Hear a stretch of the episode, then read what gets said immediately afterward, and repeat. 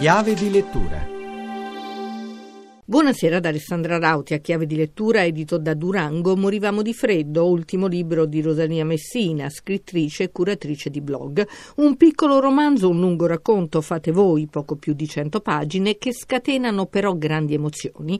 Protagonisti, due coppie di amici e Enrico, figlio di una di queste. Ascoltiamo Rosalia Messina. Questo piccolo libro racconta la storia di Mauro e Sandra e di Loredana e Guido, due coppie. Gli amici per la pelle, gli amici da sempre sono i due uomini che si conoscono fin dalle scuole medie, le due donne si conoscono poi di conseguenza. Nasce una relazione a quattro, diciamo, c'è una sorta di famiglia allargata. Mauro e Sandra hanno anche un figlio, Enrico, e in realtà la storia inizia con un attacco di panico di Enrico che si dovrà rassegnare a prendersi un po' cura di sé e delle emozioni represse. Affronterà una psicoterapia e sarà poi in fondo lui a raccontarci la storia di queste sue due famiglie. Rosalia, è un libro sull'amicizia, sull'amore o sulla fragilità che ciascuno ha in sé?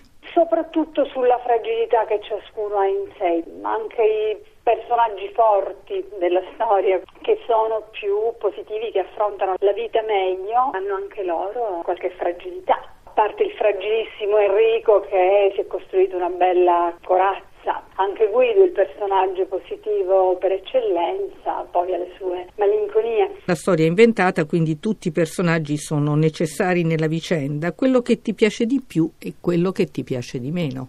Piacciono tutti perché ai personaggi ci si affeziona, però forse ho una predilezione per Sandra che è solare, equilibrata, capace di ricostruirsi dopo una vicenda molto dolorosa, devastante. Enrico mi fa tenerezza come fanno sempre tenerezza i ragazzi in difficoltà. Non posso dire che lo trovo simpatico, un personaggio con molte ombre. Loredana in certe cose mi assomiglia, Mauro è il personaggio più lontano da me, è un personaggio molto aggrovigliato, complicato, vive contemplando la vita degli altri, trovando sempre la vita degli altri migliore della sua. Però non mi è antipatico, mi fa tenerezza perché è una persona molto infelice.